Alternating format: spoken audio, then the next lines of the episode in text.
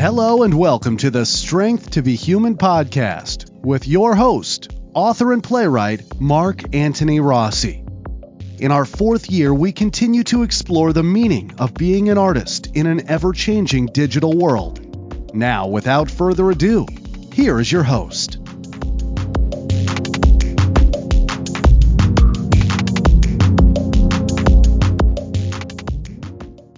Welcome back to Strength to Be Human. We're into the interview uh, series again. Uh, I, I, tell you, it, it's never an easy task to get a hold of people uh, with their schedules, with the pandemic. I got this wonderful fellow over here from Belgium, so imagine all the time connections we have to do on that. We got uh, Michael uh, Adebato, and he is a fellow person from New Jersey as well. I don't get too many people like that on the show, so that's always exciting. Okay, uh, he he works uh, for NATO as a, as a civilian employee over there, and he also lives in Belgium. Um, he is nominated for the Best of the Net, so that's a, that's always a great nomination to have as a writer. Uh, some of his credits are Ariel Chart, that's that's my journal, uh, the Piker Press, and uh, Indian Periodical. Uh, Michael, thank you very much for joining us on the show today. Thank you very much, Mark, and greetings from Belgium. Yeah, you're you're definitely my first Belgium uh, not only listener but also uh, a writer. I mean, I know you're not from there, but you, you know you've been there, been there for a number of years, and I have a lot of people who listen from around the world, but I only have a couple from Belgium. I'm not really sure why. well, you just got to get the word out. There you go. I appreciate that. I really thought that would be the other way around. I would have I would have more Belgium listeners and less French listeners, but for some reason I have a lot of French listeners and not a lot of Belgium listeners, which is really weird because some of some of the worst emails I get are from the French. I'll try not to get any bad emails this time. it happens. What are you gonna do? I mean, folks, uh, I, I at least I know they're listening. So, and if they're not like being bigoted or just completely idiotic, I mean, I'll I'll take the hits. You know, like mm. Frank Sinatra. yeah, there you go. All right, I'm so happy to see that um, you put together this uh, this book, uh, mainly because um, and you can you can correct me if I'm wrong, but mainly because you're one of those writers that been writing for many years and and just sort of stashed it away and, and really didn't uh, try to send things out or even put together a book. So it's great that you finally did this because otherwise that's just a lot of material that none of us are ever going to see. So just for that reason alone, that, that's that's a celebration. Oh, great, thank you. Yeah, so, I definitely like that. Yeah, yeah, because uh, actually, as I say, uh, I write for myself, and I guess you could say the book is a product of COVID, because when when we had the lockdown over here, I got tired of beating my wife in ping pong, and we're you know cooking and just you know doing the things people do during COVID, and I travel a lot, uh, work and also for pleasure, and I always have a notebook with me, and I'm always writing in it, and a lot of what I write, the poems were observations and I packed those in books over 15, 20 years. And one day during COVID, I pulled the book off the shelf, and it was one of my notebooks, and I went through it. I said, "Hey, I remember this time. Hey, there's a poem. Let me type that into my computer." After a few days, I've had 150, 200 poems that I had actually written over those years. Of course, many of them were pretty bad, and I, you know, didn't do anything with those. So what happened? The process was uh, Jana, who you know as well, Jana Begovic. Yes. And and she said, "Oh, Mike, can I read some of them?" I said, "Sure." I sent a few over, and she said, "Hey, I like these. Can I uh, get them published?" I said, "What are you talking about?" She said, oh, I, I'm an editor for Ariel Chart uh, Literary Journal. I said, "Okay, cool," and we'd like to uh, publish some. So he did that, and I got some nice feedback and I've sent them out to a couple other uh, places. Just I could have been more motivated, but I thought I'll send a few out and see what comes back. But I, you know, as as I said, the poems I wrote basically for me. But it's always nice to get feedback, and when somebody pats you on the back or you see your name in print, it's nice to see that. Uh, that snowballed basically, and a, a friend, uh, another friend of Jonathan in Ottawa, he contacted me and said, "Hey, I'd like to publish a book of your poetry." And I said, okay, how much is this going to cost me?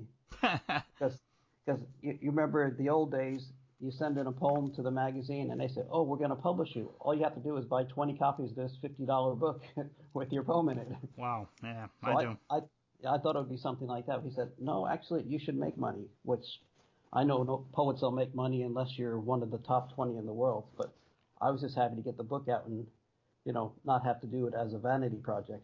So I'm quite happy about the whole thing. It's of course motivated me to write even more. That's so, that, that, yeah. is, that is great, and it's really the classic story of, of, of people that once their their work can get out, uh, their, their voice is heard, and and there really is a, a personal thing about knowing that someone has read your work and they and they like it and and they do give you a pat on the back because I've talked to other folks that and a few I convinced and others I didn't convince. You know, I always went to the uh, the Emily Dickinson thing, and and I'm not trying to be mean when I say that, but I say, do you want to just put them in the trunk and then you drop dead, and then maybe we find out about a hundred years later? Yeah. What, what do you get? What do you get out of that? I mean, try to have a little fun now. yeah, true. Everybody knows Emily, but she didn't know that they know her.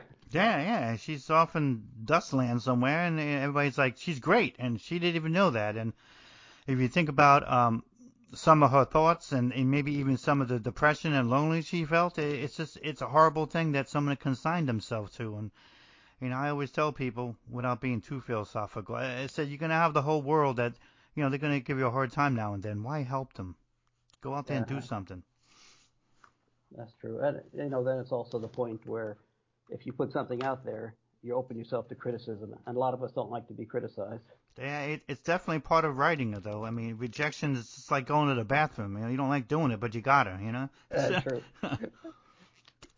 I don't mind going to the bathroom. I don't really like it. I mean, if I had if I had a couple things I could do in my life uh, that, that can change, I, I just wish I never had to go to the bathroom again. That'd be great. Oh. yeah.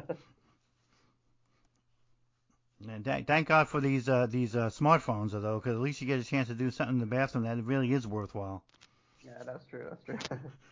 Just uh, don't drop it in. Yeah, exactly. Because that, that's like three thousand dollars. Uh. oh my God. too much. Yeah, so I was definitely uh, encouraged when I had heard about that that this you know this was going to happen. And by the way, you know, and most people are not going to understand this unless they're from New Jersey, but when I saw the title for the book uh, Missing the Exit, I'm like, that is so Jersey that I, I can't even believe it. I mean, I, I just love it. Yeah, thanks. Yeah, that kind of came into play, but the the, uh, the premise really of the book was that was the hardest part was to find a, a title. I thought because a bunch of it is about travel. During my travels, I wrote a lot of stuff, observations, and it's not just about travel, but it's hard for me to go somewhere and not spend time to look at or discover something.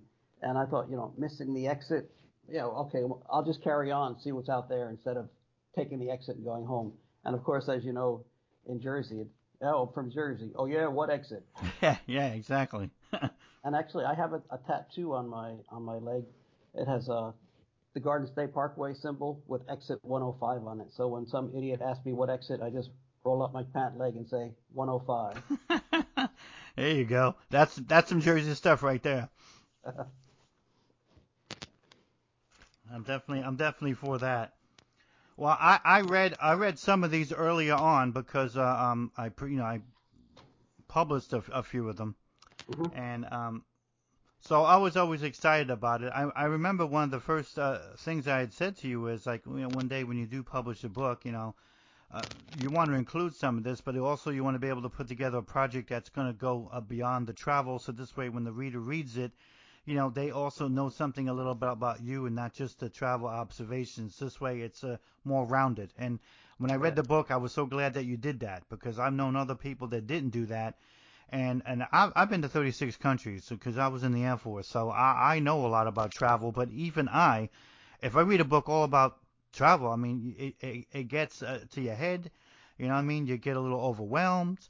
You're not really sure where you're going after a while, and and it also opens up the the fact that you can have an opinion that could be different about where that person went and what they saw.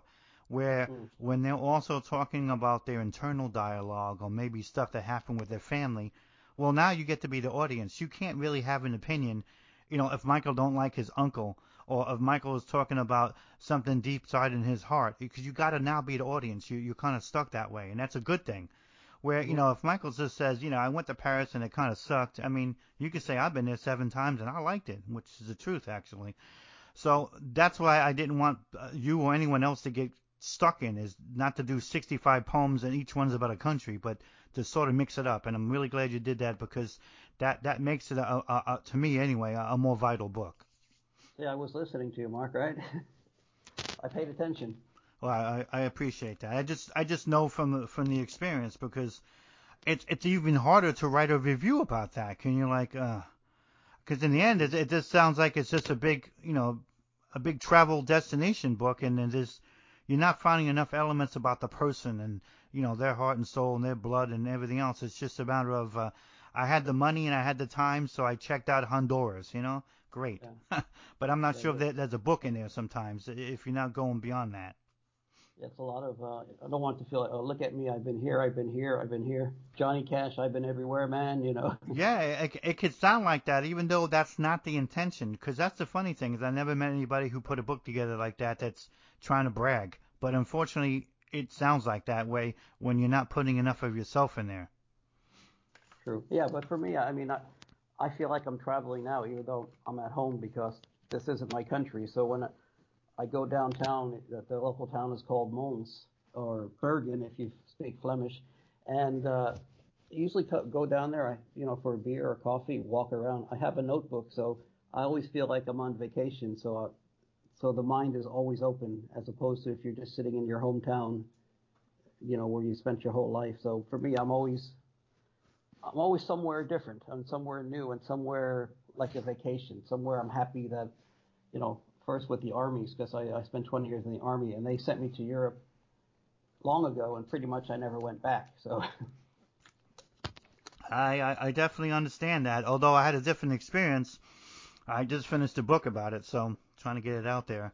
But um, I had a different experience because I I spent uh, even though I went around the world a lot, I spent most of my time in in Germany, and in Germany I, I didn't have the, the, the feeling of the vacation thing. I mean, even though I lived in the town, I still never felt that way because I saw people looking at me because, you know, I'm walking around with a gun and I'm driving around and all mm-hmm. of that. And it, it, you never really felt, uh, in my opinion anyway, I never felt home. I always felt like I was that, you know, that painful reminder of, you know, Hitler's mistakes or something. And, you know, now they got to endure me, you know, so I, I never really felt the same way.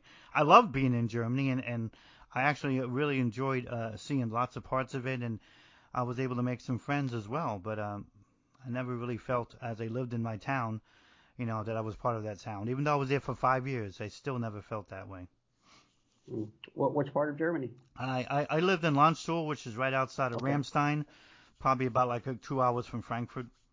Oh yeah, I, I spent time in that hospital in Landstuhl. So. oh, okay, yeah. I, I literally lived in the town there. It's a 900-year-old castle right above where my house mm-hmm. was, and then uh, I used to go to the hospital a lot because sometimes when I got uh, off late at night, I, I would stop there because I didn't feel like going to a German place. Sometimes I just wanted to be with not being bothered. And you can go in the hospital, and they always had some kind of thing going on at the cafeteria. They even had a bookstore over there that was really good too. So I made a lot of stops there before I went home, just because uh, it was a, a good way to to unwind. It was comfortable. Yeah, I really I really liked that place, and you know, um, and also uh, it's really it really was run very well, so I I like that as well too. It never felt like a military hospital. It always felt like a you know, just like an open forum that you can, you know, walk around and, and do things. And so I really, I really liked it. And they gave great care, I heard, for people who went there. I never had to go there as a patient thank God. But um, I'm glad they were able to help a lot of people. Yeah, it's it's still up and running, and obviously not as big as the the Cold War days when I was yeah. in the military. But I was there for uh, wisdom teeth surgery long ago. So. Oh God, I got that at the local dentist. Believe it or not, that's what I got all my wisdom teeth taken out. I, I had to spend a few days there because uh, we're not talking medical here, but they were impacted, so it was proper surgery. They told me, so I had to stay in. Uh, well, you're glad. Be glad. Because when I was in the Air Force, that the whole thing was no matter what they did, here's the aspirin, go back to work. So they take oh, out two wisdom teeth. I'm dying in pain.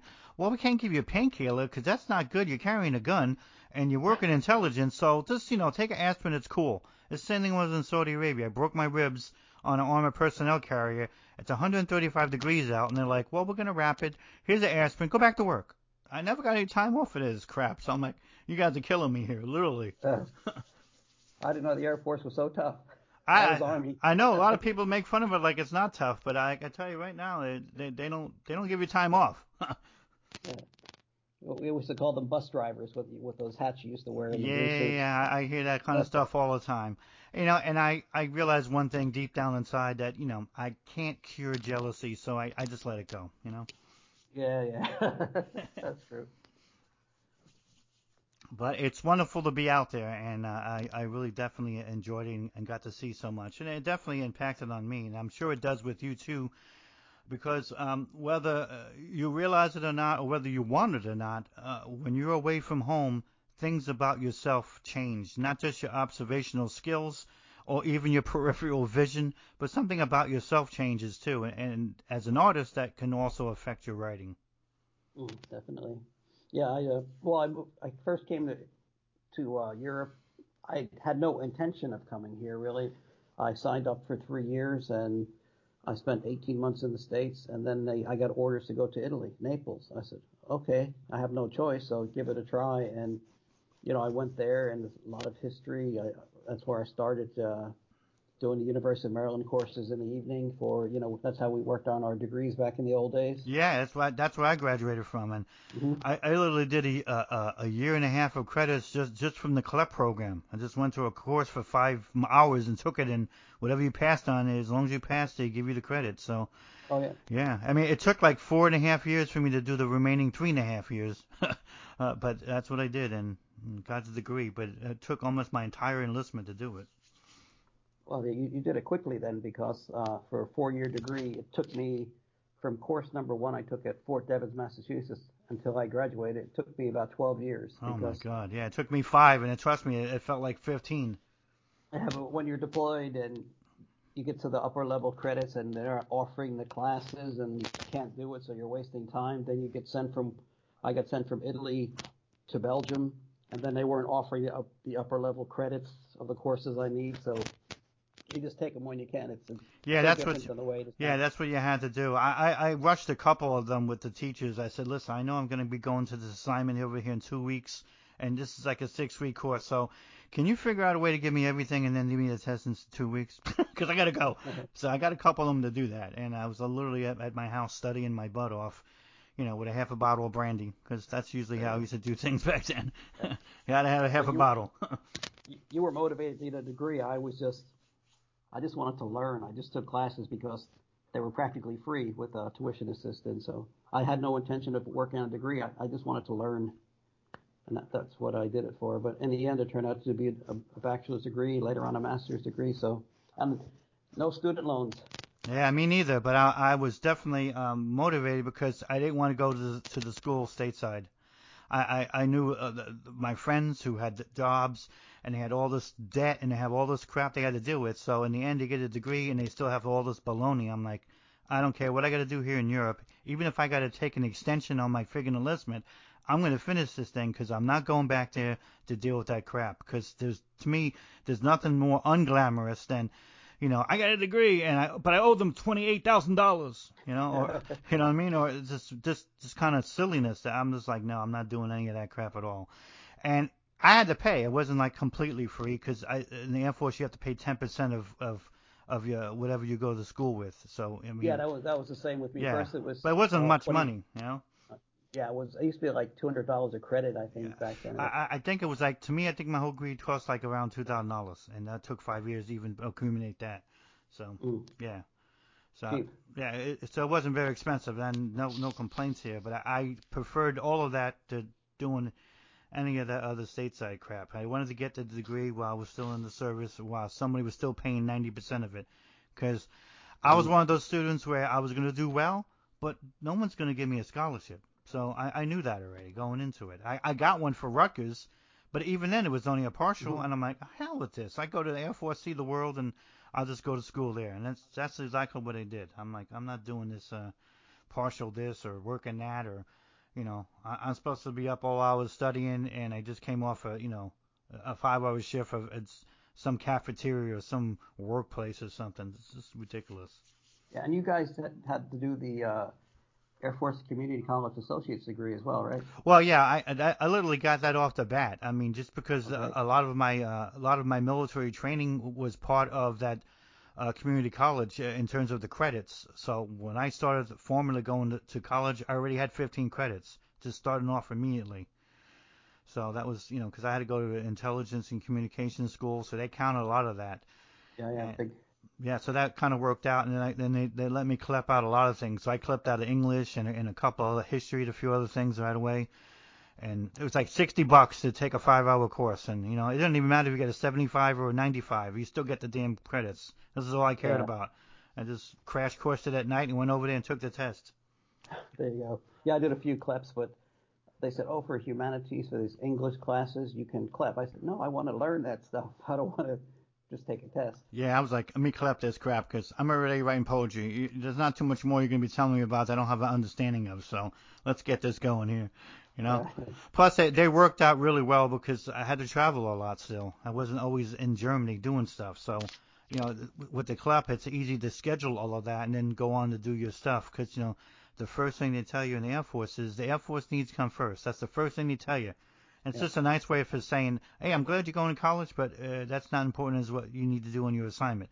So with that understanding, you you try to um, mess with your schedule as much as you can to, to make it happen. And believe me, I I did uh, about as, as much bending on your schedule as you could possibly get. I mean, I, I think I might have bribed the teacher one time because I just didn't care. I was like, I got to do this. Uh, 'Cause so, as you say, we done good, the two of us. So, you, yeah, yeah, you got to make it where you can. I mean, I only had six years, and I knew I wasn't going to stay for the, for for uh, for life. I just it wasn't going to be for me. And especially when the Cold War ended and I got to see the wall come down, that was it for me. I was like, yeah, I'm definitely gone now because now I got no reason to be uh, excited about being here. The enemy is sleeping. So what the hell's the point? Let me just go back and do something else. Mm. So that I mean, if if the wall didn't come down, I might have reconsidered. I might have stayed a little longer. But one of the problems with six year enlistment is you're so close to the ten, and once you're at ten, you don't want to leave because you got ten more for retirement. So I figure I better get out of here while while the going's good. uh, there you go. I loved it, but I, I love to get out too. You know. Yeah, for me, I- I joined. I was in Europe. I, I loved it, and they told me, "Oh, if you want to stay in Europe, sign for three more years. We have an assignment for you in Norway." I said, "Yeah, okay. I've never been to Norway. Sign me up." So I did that, and then I signed on again. You can go to Belgium. You can go back to Italy. Before I knew it, I had 20 years, and I was 37 with a pension. Yeah, yeah, that's that's how it can work if people are interested in that. I I just wasn't. I wanted to stay in Europe and get the rest of the stuff done. I mean, I I was probably one of the first people that after my fourth year, and at that point I'm a sergeant, they come to me they go, you know, we want you to do the last two years in the National Security Agency over in Maryland. I'm like, hell no. I haven't even finished my degree yet, first of all. And second of all, there's a lot more stuff here that I could do in Europe that's more fun than being in some stupid place where you never get to see the sunlight. They read your mail, and you don't even get to wear the uniform anymore. You're wearing civilian clothes because it's the National Security Agency. I'm like, I'm not interested in that. My commander's like, well, you know, this will set your career up. I go, I'm not interested in that. I'm not going to be here for 20 years. So I don't want to do that stuff. You know, so they, he said, well, the, the write that up and then just refuse to take the polygraph. so I do that. I, I do that, and they say, okay, great, you don't have to do this. You can stay here the rest of the time for the. But then, of course, they polygraph me to want to know why I, I de- denied the polygraph. And I literally tell them the same crap. I go, I don't know. Um, there's pretty girls here. Um, I'm trying to finish up my degree. Europe's more interesting than Maryland. National Security Agency sucks. I mean, so I, they could see the needle. They know I was telling the truth. So I'm like, goodbye now, because you know, I, I, I was telling my commander, I go, what the hell? I'm a communist now because I don't want to go there. Yeah, But crazy. it's intelligence. That's what they do. So I laughed it off. But yeah, that was the only time they tried to get me out of Europe. I'm like, nah, hell with that. I'm still here after all these years. Yeah, it's it's an interesting, wonderful place. But I, I was happy to be back to stateside after that because to me the military is always like high school, where you enjoy the time that's there, but you know that there's a red line that you don't want to stay any longer because there's a point in high school that if you don't graduate, or if you're there for seven or eight years, well, you're really failing. You're not really succeeding because it's supposed to be a four-year experience. So it's kind of the same way for me in the Air Force. I knew the six years was going to push me to the edge, and that was it for me. I'm telling you, I couldn't wait to jump on the plane when it came. Yeah, I mean, I I I, I enjoyed the whole experience, but that was it. I mean, this is really nothing more to do. And um, I don't know how the other services are, but in the Air Force, once you become sergeant and if you're looking to move up, it, it becomes more corporate, even in, in a bit political. It doesn't feel as military anymore. It just feels like a, you know, you went from working from the uh, the Air Force one day, and the next day you're working for IBM. It felt like that, and it was already starting to feel that way already when they asked me to do all these additional tasks. I'm like, oh god, yeah. Yeah, yeah fortunately, I had a working for NATO in the military, so it was more office jobs, some deployments. So, you know, when I wasn't at work, I had my time, and I didn't really socialize a lot with the the military. So I was always looking outside the gate for Europe. So I guess I that was my motivation. Get the job done and go out there and discover something. I hear you. It's nothing wrong with that. It's it takes the stress off, I, I tell you. But uh, you have to really enjoy being there to, to be able to stay there, uh, however length it is. Because I know plenty of people in the service they they couldn't get wait to get out after two years because they hated being there. They they hated the Germans, they hated Germany, they hated even traveling. They just wanted to get the hell out of there. So, and for that, for them, it, it, that makes it a, a really miserable experience. I never had that kind of experience. I mean, I felt the the glare and the dislike of uh, of you know foreign people at times, but I got used to that. Uh, but I, I never felt uh, uh, you know I was in danger, and I certainly never felt like uh, I didn't want to be there. So that that was the good thing. I I I loved being there while the time was that I was there. No doubt. Yeah, everything's temporary. Just enjoy it while you can. Yeah, no doubt. And I got to write a lot when I was there too, so that was a really good, strong beginning for me as well. So, uh, mm. well, tell me a little bit about uh, Belgium and, and, and your writing experiences, because I know you have a lot of poetry about Belgium. I know you spent probably the most time there, you know, as one place and, and, and the other places you've been to. I would I would guess you were in Belgium more than you've been in Norway, you know. Oh yeah, yeah. Actually, I I just did Norway last month for a two-week NATO exercise, or three weeks, but I I just stayed for two, so I keep going back to all these places at least. But I, when I joined the military, I, I did 20 years, as I said, and uh, 16, 15 and a half, 16 were spent in Europe, and I had a couple tours here in Belgium, and I retired here as well. So from the retirement, I found myself a, a NATO civilian job that I just slot right into. So I've been here, oh, overall probably 30 years in Belgium. Wow. So long time. Yeah, that really is. That's definitely a lot more than I know most people. Certainly more than I. I actually got a chance to go to Belgium for a week, and my God, that was a cold experience. Oh yeah, it's, it's a crazy country with the weather, especially. It's, uh... It was like 30 blowout, and there was some people out there with like a light jacket on. I got like three layers on, and I'm asking the bartender, um, can I still have children? Because I'm very cold right now. you know? He's like, you, yeah, you must be an American. I'm like, haha, yeah. Uh, well, it doesn't get as cold as it used to because I say I lived here long ago and it's it's kind of warmed up a little bit, but the the rain still falls quite a lot. Well, I, I thought Germany was always cold because I I mean I, I I spent a lot of time in Germany and Germany doesn't have much of a summer. In fact, when I was there in '86, summer was three weeks long and the rest of the damn year was cold. So I, and I got used to that, and then I go to Norway. I'm like, this is nothing like Germany. I cannot believe how cold I am. Mm. Yeah, it was just oh, it was so cold just last month up there as well. So in, in uh, end of uh, March, early April, it's it's still freezing up there. So not the place to be right now. No, no, no. And I try not to be the ugly American, but I'm telling this guy, I'm like, listen, I'm freezing to death. I don't want any reindeer, okay? And uh, can you just point me to McDonald's? I'm gonna get a coffee. Maybe I'll live. Oh no. you know, he looked at me like he wanted to kill me. yeah, you're what they call the ugly American over here. I, with that I try not, but it's like I'm sorry, I, I'm not. I'm not with the reindeer, and I really am shivering to death. yeah, don't eat Bambi. Well, it took me like three days to get used to everything. By then, uh, I I didn't feel so um, anti-Norwegian. But in the beginning, I'm like, you got to be kidding me. I mean, who wants to invade your country? They'll die before they even get to you. It's like, yeah. Lord.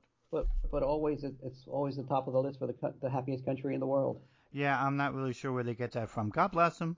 I mean, I think that's wonderful yeah. and everything, but You know, I, I'm thinking that um, for them, happiness means there's just lots of things they go without, and they just don't understand that they're going without it, and therefore it makes them happy. That must be it. They're happy to pay all those taxes, I think. that could be it too. oh God. Well, I really did enjoy the book a lot, uh, Missing the Exit. Well, thank you.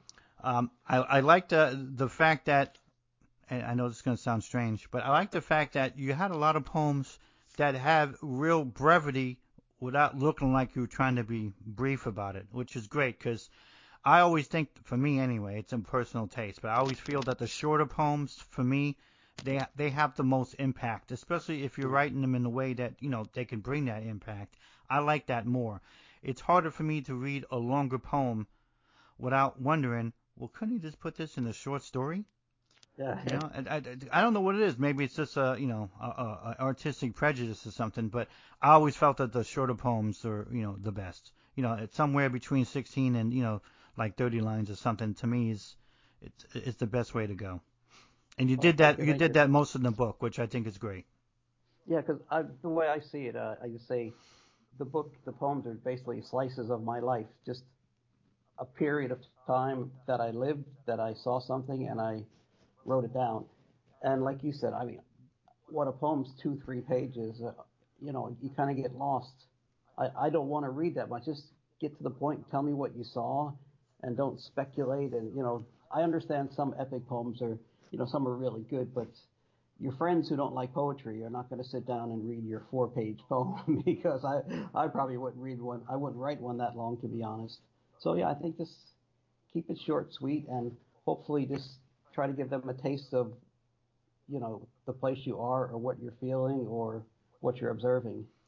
Yeah, I, I agree. I swear, in, in 36 years of writing, I've never written a poem like over 50 lines. I don't even think I got to 50 lines. I mean, I just, that's pretty much how I think and do it anyway, because I always felt that that length on this made no real sense. If you really had that much more to say, then, you know, switch over to another genre. Short stories. Yeah, something like that. Some flash fiction or something like that. Or you could do a, you know, or or maybe convert it into a big prose poem where it just looks like a gigantic paragraph. Even that is actually more acceptable than people just droning on for four different pages. You literally go into the book. All right, let's go to the third page of this poem. Oh my God, you know. Mm. Yeah, I mean, I, I love Ezra Pound. I love his poets poetry, but I'm sure you read him. Yeah. You understand most of what he writes. Uh, just to me, just the short ones I like.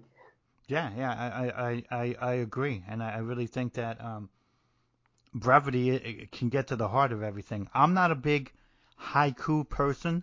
I like reading them, but I'm not somebody that likes to write them. And um, but I, I've read some people of a modern stage that did it, and and it still came out wonderful. I could see uh, the artistic merit in that, and I could see even some of the philosophy behind it uh, being so short. So you can see how brevity can can have a real impact, and and how something that small can be in many ways that big. Where in many ways I feel that somebody writing a four-page poem, in the end, if you feel you've lost, or if you feel you have doubts about what they're saying, or if you're laughing inside about this could have been shorter, everything that person has done in the length has defeated artistically what they were trying to accomplish in the first place. Mm. Yeah, I, I had uh, many years ago. I sent a poem to a friend. Uh, I think she was in uh, Malaysia, and she wrote poetry and was a writer. And she said, "Oh, I, I showed the poem to a friend of mine." And I said, "What did she think?" She goes, "Well, what was the point in the poem?" Well, did she read it? so again, that's the criticism you don't want to hear. But to me, okay, I I don't remember what the poem was, but I'm not going to send out something I don't like. But you know, sometimes people just don't get it, or they don't care, or you always you have the people out there who are just ready to attack anyway. So what can you do? Yeah, it, it, it's going to happen, but a lot of times when people read something, their first take could have a real element of truth that you know the writer might want to try to to explore. Because if somebody says they generally don't have an understanding and they're not connecting, you know, and I'm not suggesting everything that a writer writes people are supposed to have a connection for. I mean, I, there's people are going to read your book and they're going to say, I got 25 that are great and I don't know about the hell the rest of them, and that, that's fine too. But um, there's something to be said about when there's no connection to, to always review in your head or on that on that poem. Is this something I could have said differently, or what happened over here? You know, I, I, I, to me, it always makes me anxious to to wonder if uh, if somehow I've uh, I've messed up or didn't accomplish what I wanted to accomplish. Mm. Yeah, actually, and again, uh, for me, I, I really love the beats. But probably my favorite is uh, Lawrence Ferlinghetti, and then you have the Kerouac who writes, you know, Stream of Conscious, which I like. And so when I write the poems, I I try to do that. I don't want to go back too often and change the words. Maybe yes, you find a better word or fix a little uh, grammatical type screw up or something, but for me, it has to flow, and it flows when you first write it down. So to me, it's coming from the head through the hand onto the page. But when you start going back and play with it, I think you're changing the whole meaning of it, which is to me, it's different, obviously, from a writing a book or an article or a short story, where I understand the editor, you have to get it down. But with a stream of consciousness, you just want to get it down there, and hopefully it's going to sound right. But I, I try not to edit too much. But I also, I, I guess you know he's another New Jersey poet like us, uh, C.K. Williams. Yeah. Yeah, well, um, I met him oh about ten years ago or so in Paris. It, unfortunately, he died a couple of years ago, probably a few years ago now. And uh, I said, well, I could see by the, the way he writes, it seems doesn't seem to be edited a lot because he's. I figure the guy has the brain; he doesn't need to. Oh, goes, yeah, Mike, I edit the hell out of my work. So, but you have to know how to do that. I guess I'm not to the stage where I can make it even better by doing that. Yeah, you you gotta you gotta feel something about it over the course of time that you look at it and say, hey, I, I think I want to alter it here or I want to alter it there. I'm an editing freak. Uh, mainly because uh, I have a different philosophy than other writers. Uh, I understand stream of consciousness and I appreciate it, but I don't practice it because it it doesn't relate to the way I, I operate. So I, I like more of a metaphorical architecture, which means that I feel everything has to be in the right place, and if it isn't, I'm going to change it until I, I feel that it is and, and it does what I want it to do. And that that's pretty much how I go about it. Other people don't have to do that, and it's not necessary. And I can see from what you're saying how if you are a purely stream of consciousness writer, editing is almost blasphemy in, in, an artistic way. Mm. Uh, of course, I do it because you know uh, my technique or procedure is write a poem. I think I wrote a couple over the past couple days, and I won't look at them again for a few days to a week. I, I wrote it, I read it, said, yeah, it sounds interesting. Next week it might sound like garbage, so you have to read it with different eyes. You, you, you, do, and, and that's usually the time that people make some kind of alterations to it. But you know, um, your your particular technique, the alterations might be very slight, if any. Where mine, it's like, you know, I might literally change half the damn thing a week later because I'm like, what was I thinking? That's you know, yeah. that happens a lot. well, I, I do have some of those, and I think, what was I thinking, and how do I fix it? Because I don't remember what I was thinking. so those end up in the garbage. yeah, but it's it's a long process, really. Even you know, for stream of consciousness, typing it out, it just it takes a while to appreciate it. Uh, I guess more so for us who write them than maybe for somebody else because I guess we're our worst critics, or probably most writers. This is true, but uh, a lot of times, I know for myself anyway, I, I have a genuine uh, inkling about what I wrote and what it's supposed to mean, and so I'm always super surprised when somebody reads something and they have something I never intended. I'm like, what? I don't I don't dissuade them, but I'm like, I don't know how that happened, and it happens. So it's always yeah, it's always weird. That's funny. I, I had one long ago because I, I love uh, football or soccer as we call it back home. And this is going back oh, a few decades, and I joined up with these guys uh, online. They were football poets, and so I, I read a lot about that. And they were published on that website. I think it's still going, and uh, several of the guys who were older than me, I was quite young back then, and they've had books published. So these guys knew what they were doing, not just football poetry, but you know, mainstream. And then uh, one of them said, hey, one of your poems is on this website. And I looked, and somebody put it, it was a short one, four, four lines, to something about, uh, I can't remember exactly, but, you know, the black and white one, the, the ball, I kind of played it off of uh, William Carlos Williams with the, the red wagon. So the black and white ball, when it was kicked and rippled the net, I'm sure it sounded better than that when I wrote it.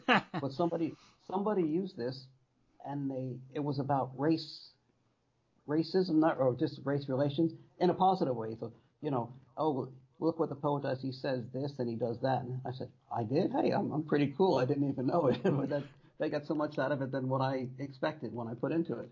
I'm always I'm always amazed by that because you can never really like plan that. I'm, I'm gonna do it in this mm. way, and it'll it'll be understood in five different directions. You you you, you can't. It's just uh, I think uh, just where a person is in their life or, or where they're at at that particular moment in time, it, it, it can simply resonate in a different way you just never expect. Yeah. So I actually I wrote that. Of course, what they said that's what I wrote about, but I just didn't know it at the time. I guess there's nothing wrong with that as long as I'm not getting something that's completely aberrant or something or something really abnormal. I guess hmm. it doesn't. I guess it doesn't hurt, but I know it does happen because, uh, and uh, particularly more with uh, with poetry, because a short story or even a, an essay or an article, there usually isn't a lot of room for that kind of interpretation. Mm. It usually well, just I, has I'm, a single point of view or so, and it, you really can't get much from it. But a poem, you can you can get ten different things if you want. Yeah, especially you know I think that was four lines, not a lot of words. Yeah. But obviously they were the right words.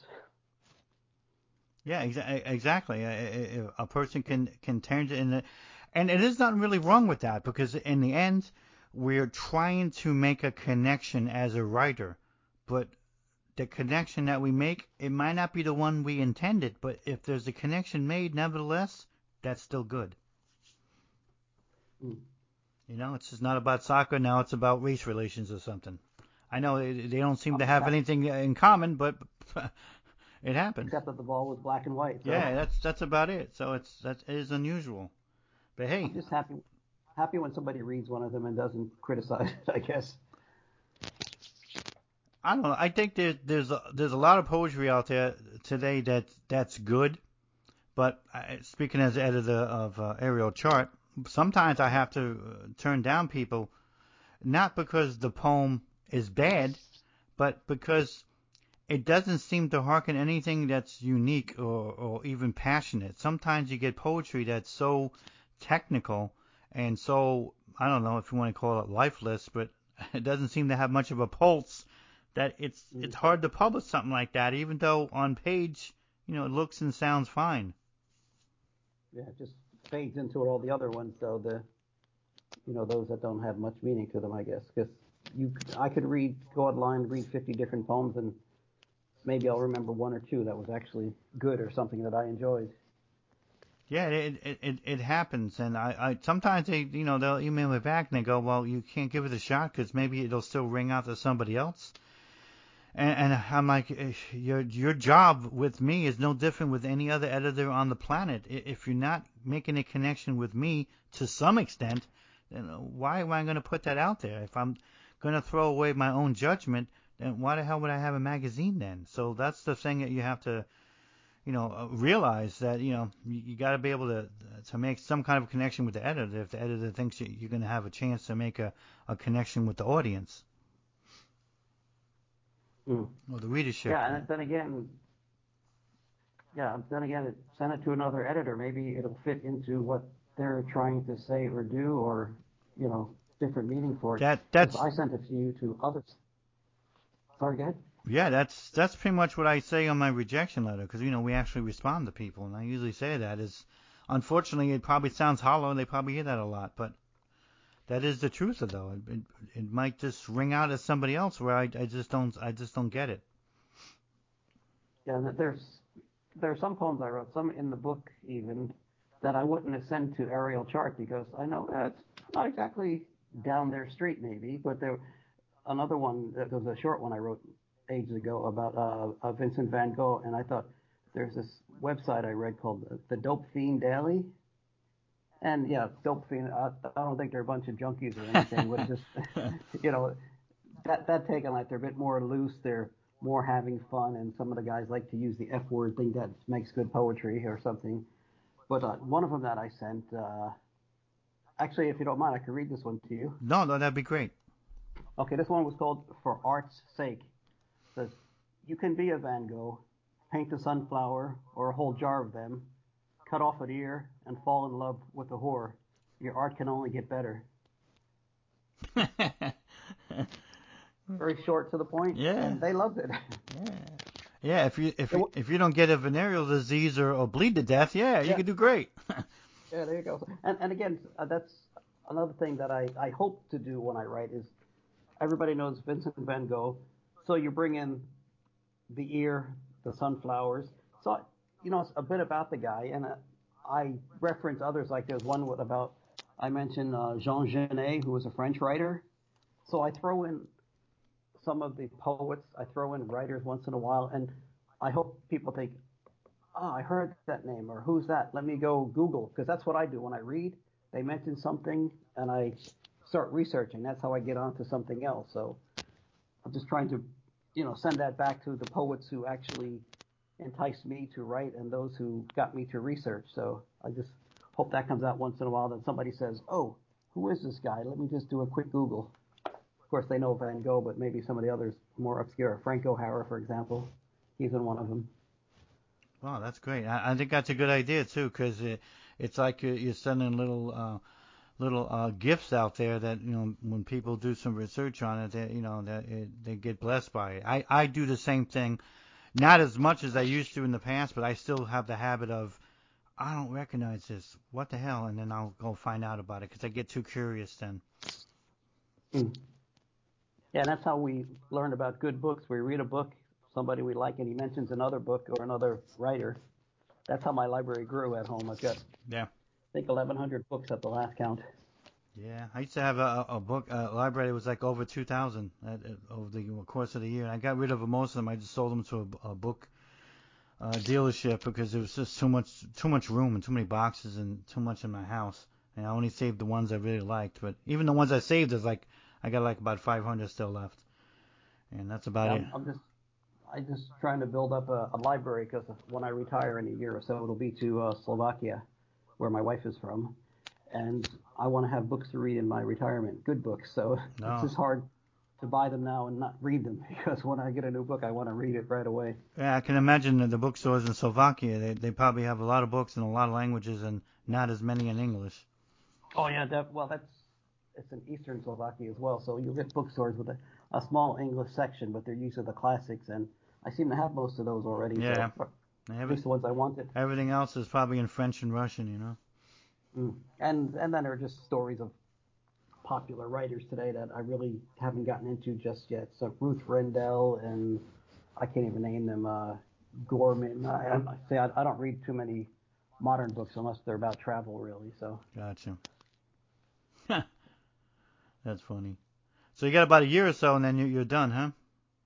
that's what I'm thinking. Well, that but, sounds uh, cool.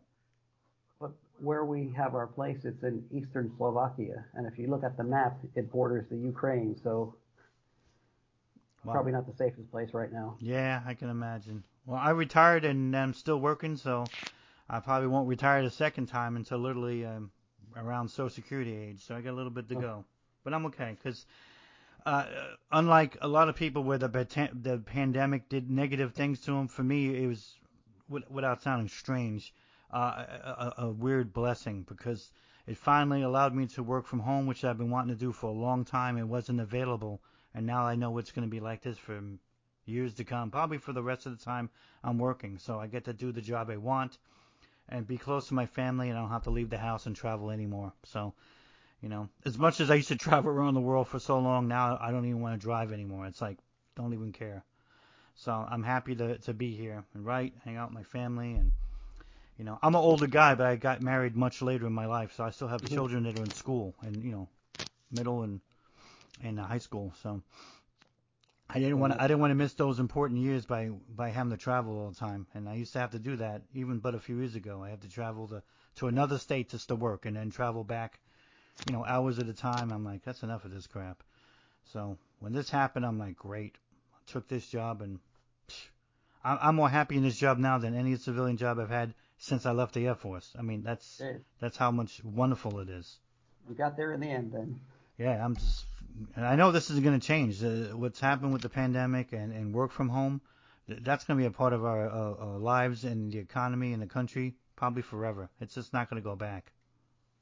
Mm, well, for me, I'm fortunate. I I can leave my house and be in my office in about 15 minutes, depending on traffic. So that's that's a good thing. And I come home for lunch every day, so that works out well. My my daughter's grown up. She lives in Manchester, in England, so I still have the the time now. I just want to retire so I can do the things I want to do without that nine to five job getting in the way. No, I hear you. I, I'm just fortunate because I could still do the things I want to do and do this job, and I don't have to kill myself over it, you know. And remember, I I run the journal and I do the show, you know, my own writing as well. You know, so uh, yeah, I still get to do all of that stuff and still have a family and uh, and and still get to go to the soccer games. Although my kids are more involved in tennis now, but um, they were in soccer for many years. Yeah, it seems to be for the younger kids. When I grow up, they do something else. My daughter the same. Yeah, she, he, my son is in tennis now. He's doing great with it. The other one's still in soccer though. Yeah, tennis is not my racket. they, I, I'm, I'm glad that they took something different on. So it, it, it's, uh, to me, I think it was a better thing for him because for my other son, the older one, you know, because he matured with it. And to me, I always found that um, the the sports that were more solo, you, you had to have um, a better grasp on on who you were as a person and your maturity and responsibility and all that because you know it's not a really a team sport tennis where you know soccer is so I always thought it was great to have the soccer experience to learn about teamwork but then there was another point when he got older it's like well now you got to do your own thing. So to me it's it's it's been a, a great to have them to do both. It's a good learning experience. Yeah any experience is a good one so. Yeah I, do as much as I can. I like I like that so. I'm going to see one of his matches on Tuesday, so he, they're almost done for the season. Yeah, how old is he? He's 16, and I have another son. He's 13, so he's the one that still plays soccer. He's also a soccer referee too, so that's how he makes some side money. Well, there you go. Yeah. Yeah, they pay. You they. Yeah, if you could do something where you can get paid that you enjoy, why not? Yeah, they they do that a lot and make some decent money doing it. So, and they better because uh, they know I ain't buying them video games. So, if you want them, you better go get some money and, and get them. so that works out. Definitely. All right. Do you have anything else you wanted to talk about uh, uh, about the book? Anything else I, I might have uh, I might have missed about it? Um, I really like it a, a, a great deal. Right. Yeah. Thank. No. I mean, I think it's you know hopefully uh, some of the listeners will get out there and uh, pick up a copy. And if you want to criticize it, send me an email. Whoever reads it, you know, I'm quite happy to uh, talk about it. But I think the problem with writing like I have, there are parts of my life, and maybe it doesn't always resonate with the other people. So uh, I was thinking to, you know, put out some poems with a photograph of where they took place as well. Maybe do that on a website or something. So just, but then, you know, somebody told me, oh, why don't you put your photos in the book? But to me there wasn't a poetry book anymore. So I'm you know I'm in two minds about what to do with it. I hear you. All right, folks, you could definitely get this book, uh, Missing the Exit, uh, Broken Keys Publishing, or uh, you can check it out on uh, on Amazon. Uh, it's great uh, that um, he was able to find someone that supported his work. Uh, I know in many ways we've all had some kind of a small hand in that. His publisher, the uh, senior editor of my publication, I had a little minor hand in all of it. So it's really how the artwork is supposed to work, where people try to help each other, try to point them in the right direction. So you see that there's real ways for you to get published. There's real things that you can do to to get attention, even this show. So um, I don't like people to uh, always be so negative about it. Oh, nobody cares. Well, it's really about what you're going to be putting into it, because the more you put into it, the more you're going to help people to learn to care. Sometimes people don't care right away. You got to help them to do that, like anything else in life. And this is what he's done. So um, no one says you can't do the same. It's only up to you. Definitely. And if you're going to write, just you should be writing for yourself first and foremost. And yeah, it's definitely one philosophy on, on doing it. If you don't want to have that philosophy and you want to write for others, well, make sure you have a thicker skin and make sure that you understand that you know you're going to get you know some rejection just as much as you might get some some good comments and you know just try to evaluate both the best you can. I'm not saying that I love rejection and I'm not saying that when you get it you're supposed to have a celebration about it, but what I am saying is the cruel irony of life is that you might get more learning from a, a piece of heartfelt rejection than you're going to get from just somebody who says that was great. Um, sometimes the positive things you get are not as instructive as some of the negative things. That's just part of one of life's uh, grueling uh, truths. Definitely, failure's a good teacher. Yeah. Just do be- do better next time. yeah, I'm not saying you want to get you know hit in the face and you know learn something, but um, oftentimes uh, what people have to say, even if it isn't the most positive thing, could could still be useful, and we have to learn to try to take some of that in and see if there's some merit to it, because not all criticism is meritless. Definitely, I totally agree.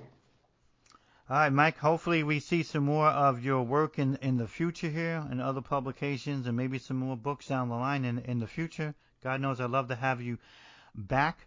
It's always wonderful to have somebody from uh, from New Jersey. It certainly is exciting to have somebody who's done some travel like like I have. That's always a, a great thing. It definitely uh, I feel uh, helps uh, educate people. It definitely helps inform more of your writing, maybe in, in more of your own personality than you know. I, I I don't know if you thought about it, but I know I've thought about what was the guy Mark before he went to Germany and, and, and, and who he was afterwards. I noticed a distinct difference, and it wasn't just because I was older and I was a little bit more mature. I noticed other things that were different about me that wouldn't have been there if I didn't if I didn't live over there and experience what I experienced.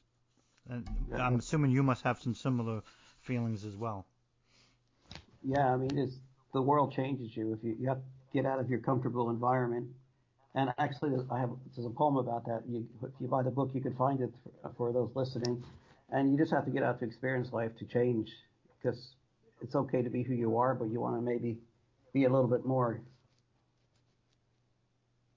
And you definitely can. And you don't have to go to Belgium, folks, to be able to do that. I swear that if you live, you know, in in Scooby Doo County and you decide to go over to Billy Bob County, two hours away, and you do that enough, it'll actually change you just because it's a different environment, you have to react differently, you might have to adapt.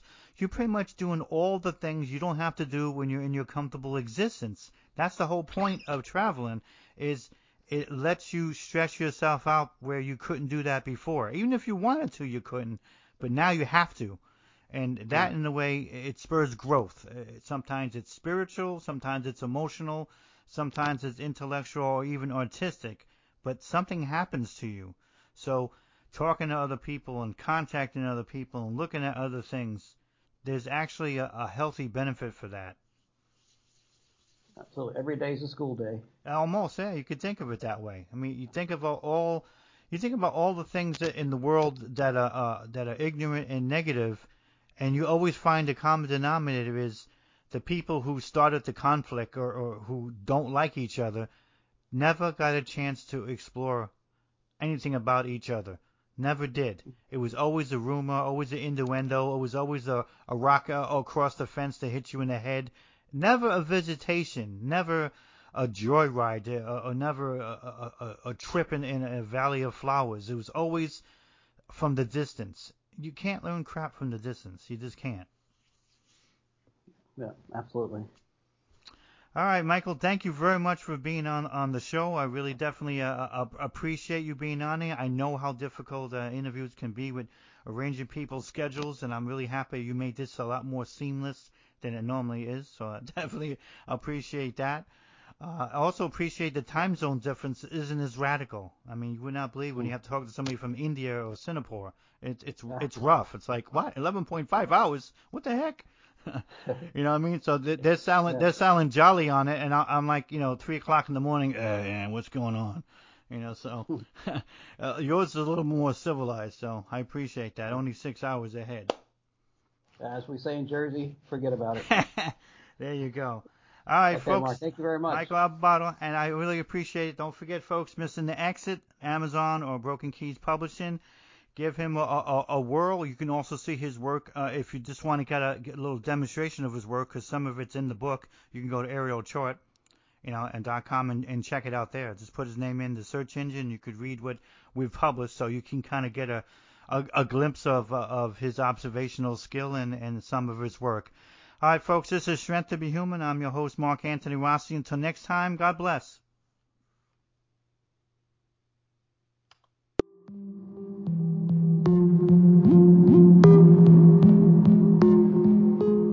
Thank you for listening. Follow the show and support our efforts by visiting our sponsors at www.strengthtobehuman.com or purchasing an ebook at www.somapublishing.com.